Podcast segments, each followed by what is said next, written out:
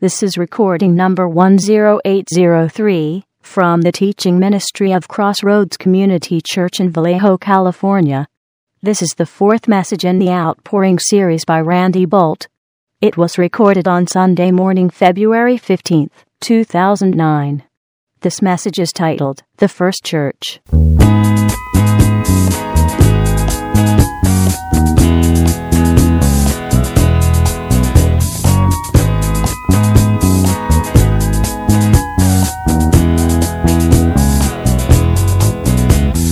We're going to be uh, continuing our, our walk through the book of Acts today, actually looking at the uh, the birth of the church.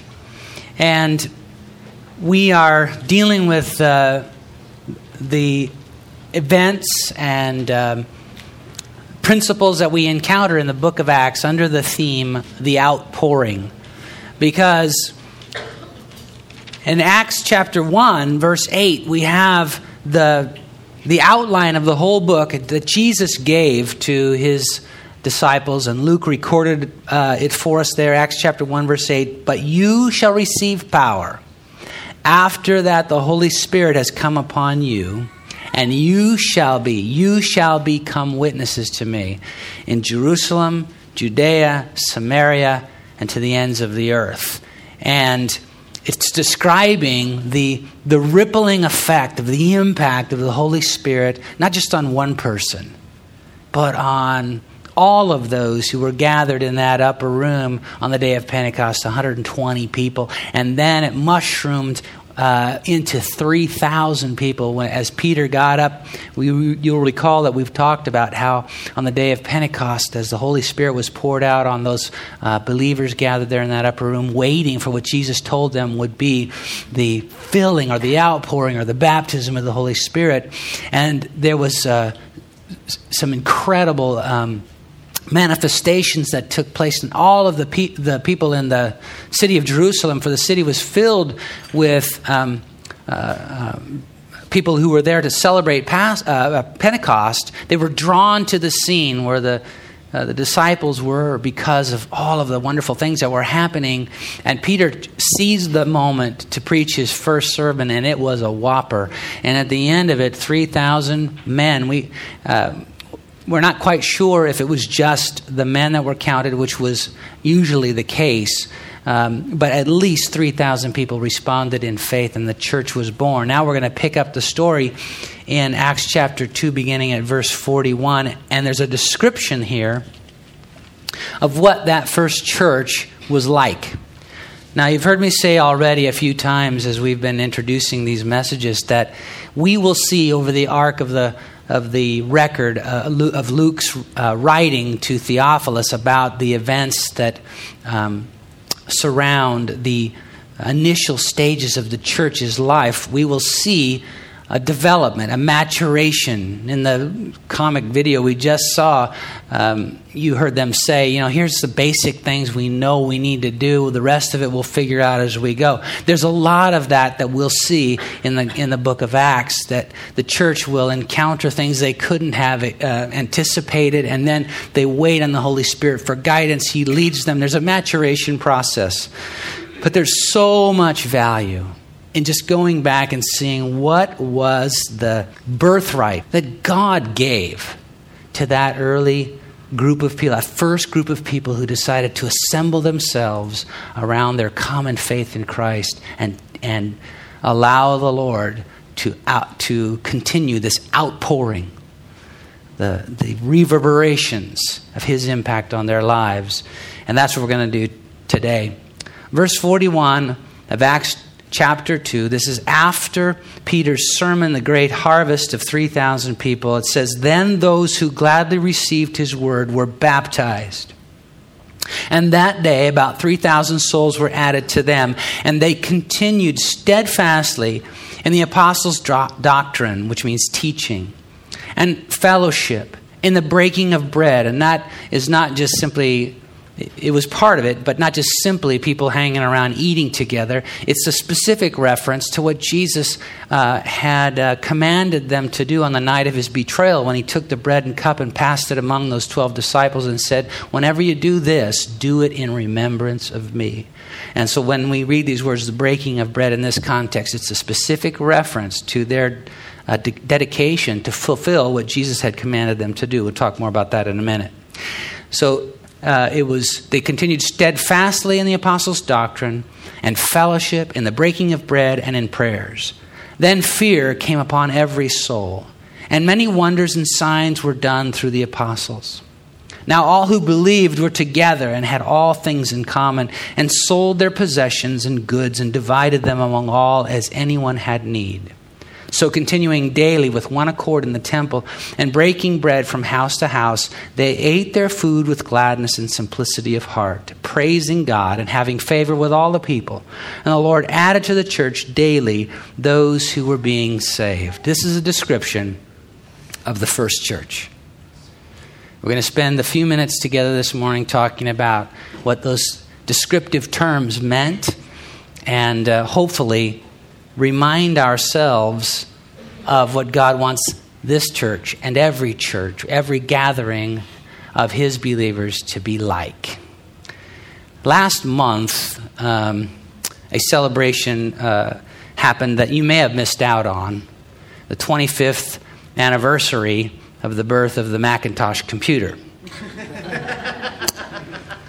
Now, I'm old enough to remember when no one knew what a computer was. Seriously, we had no idea. I mean, if we ever heard the term, we relegated it to some, you know, Fort Knox kind of building out in the middle of the country somewhere where there were humongous machines that people were feeding punch cards into, and we had no idea what the purpose of that was, but something was going on and didn't really affect us. But then came along this little box.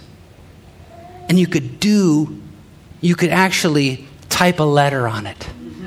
And it was like, oh my goodness. There was a thing called a mouse. And you could kind of move it around, and, and the, the little cursor, we didn't know what a cursor was, but a little thing would move around on the screen. You could actually uh, interact with this box.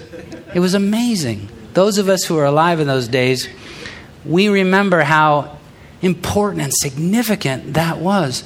And in the early days of computing, it was like uh, I don't know. It was it was like a, a just a thrilling experience. You get together and you talk about you know uh, spreadsheets and you know JPEG files and things like that. Oh, actually, it wasn't JPEG. It was TIFF files. You know, and it's like you just it was a snowballing a thing. You know, it was exciting. Now the computer.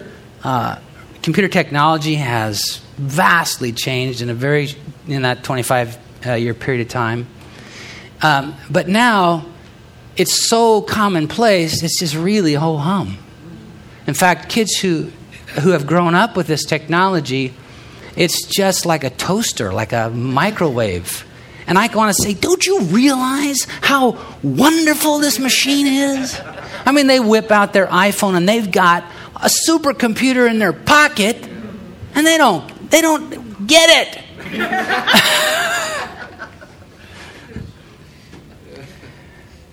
And there's something of that kind of dynamic that periodically takes over our understanding of the church.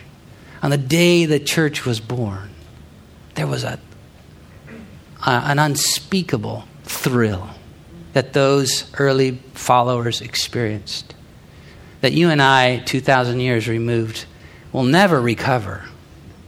But boy, we ought to try. We don't want our life together to be ho-hum, like a toaster.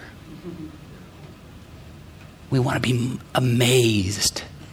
We want to be enthralled with what God is doing, the impact on our lives of his Holy Spirit, and then the outflow of that that keeps gathering more and more into his family. And so look with me at these descriptive terms, and let's see if God can't restore something of that wonder and awe in us. So the first thing we read here is that they continued steadfastly in the apostles' doctrine. So they were anchored to the Scriptures. I find it, I've lived long enough now that I've also seen cycles of where where the Bible becomes, you know, prominent, and among the people of God, it's, you know, a gr- there's a great devotion to the Word of God. People bring their Bibles to church, actually open them up and read them. And then there'll be a cycle, well, that will become less and less and less important. More and more we hear stories, and uh, more and more we hear, um, you know, illustrations and fine preaching, less and less of just sticking our nose in this book. This book is so rich and so full, we cannot afford to let it sort of become less important. But thank God, there's, you know, there's, it's cyclical. There are times when someone will rediscover. In fact, you can read time. This same cycle happened in the Bible. In fact, there's one incredible story where they really had seriously lost the Old Testament scriptures. And somebody showed up at the king's door and said, "Look what I found." And it's, and a revival swept among the people because they returned to the Word of God.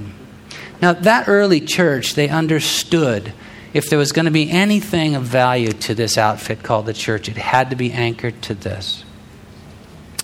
The next thing it says there is that they they continued steadfastly in fellowship. And these people understood that if they were going to do this, they had to do it together. No one of them could fulfill this outrageous assignment that they received from Jesus to take the good news to all the world. They needed each other. The word here for fellowship is koinonia. Koinonia. It's a, a deep, rich word. In, in Christian circles, we tend to kind of throw it around like the Christian word for party. We're going to have a fellowship in my house, you know. But it's not. It's a deep, intimate connection between us that, Dave, like Dave was describing when he first started uh, his segment this morning, as he was talking about belonging to each other. And the problem here is that in any sort of group uh, context, there's only so many relationships that you can maintain. And so you quickly max out. If you're really going to have serious and... and deep relationships with a group of people, it's by by definition has to be a small uh, subset of all the people that you know.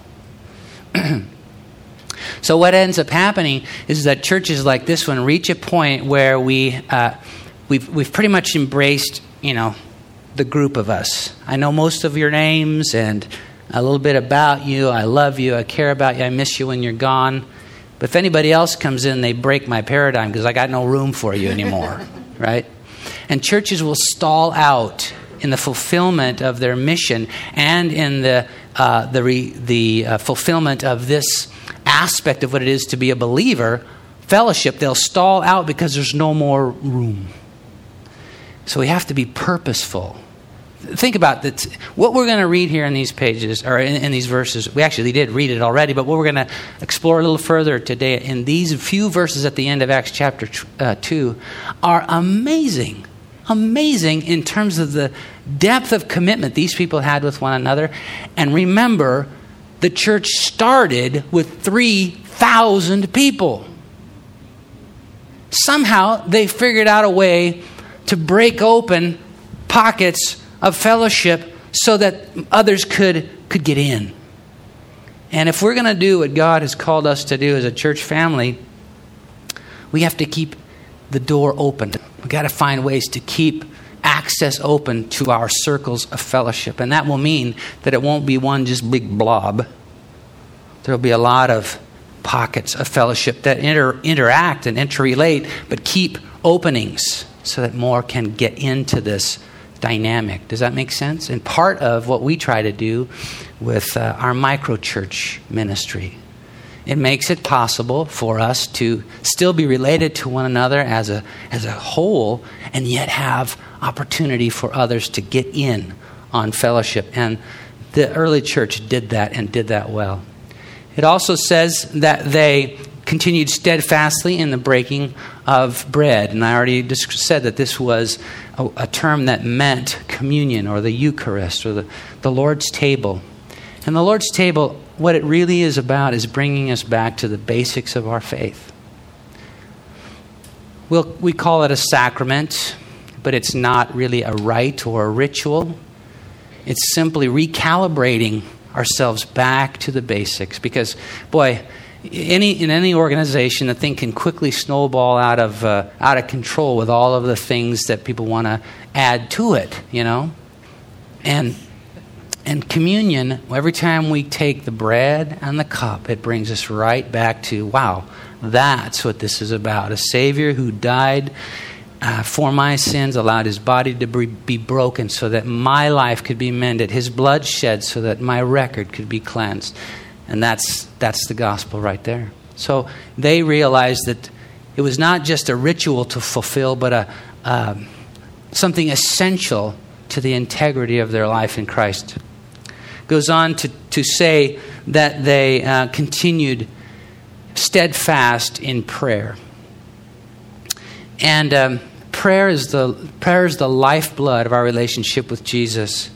It's like the snorkel that gets up to the fresh air, keeps me in tune with God, keeps a body of believers in tune with God. And prayer is such a vital thing. So we try here in our church to uh, integrate prayer into lots of different uh, in lots of different ways into our life together. But by no means are, are we Uh, perfect in that. But let's, dear ones, let's be in pursuit of more, deeper, engaged prayer in our life together. It goes on to say that they um, that fear came upon every soul. And when you think about that, it kind of sounds a little odd, except that the word fear there has to do with reverence. And there was, among those early believers, there was a wonder and an awe and a, a holy hush of reverence about what God was doing among them. And as they grew and as they developed, um, it was important. And, and I'm not sure they altogether successfully did this, to be honest with you, as you read through the book of Acts. But it's something we we need to strive for, is maintaining that simple awe, wide-eyed wonder about what God is up to, and never become so um, you know, used to the fact that God would show up and be among us, that it, we just sort of yawn our way through that. We keep that wonder. Goes on to say that many wonders and signs were done among them. A part of being a New Testament uh, vital congregation of believers means that we stay open to the miraculous, that we don't institutionalize things to the point where God is not able or, or not welcomed. God is always able, but not welcomed to do the outstanding, the unexpected. We want to always say, God, here's our plans. Here's our process. It's, it's all there for you to adjust in any way you see fit. You are the one we want. Come and do your stuff. Because that's when lives are changed. So we, we keep that. Goes on to say that Uh, they all, all that believed were together. They prioritized togetherness. Dear ones, that's as hard to do today as it was then. You know, we tend to think of these early believers as they kind of just sat around, twiddled their thumbs, and they didn't have anything else to do. They had lives, folks. They had livings to make. They had families to raise. Just It's no less of an issue for them than it is for us to make a priority out of hanging out together. But when I'm rubbing shoulders with you on a regular basis, it's doing something in me. And I pray maybe it's doing something to you and in your life too. They went on, it goes on to say that they, uh, not only did they uh, hang out together, but they had all things in common. And when they say all things, they mean everything. There was nothing that with, they withheld from each other. They were free from the grip of materialism. Now, we'll, you know, we're going to read now in the next uh, verse. It says, they sold their possessions and goods and divided them among all as any had need. This sounds like a socialism and something in all of us Americans rebels against that, right?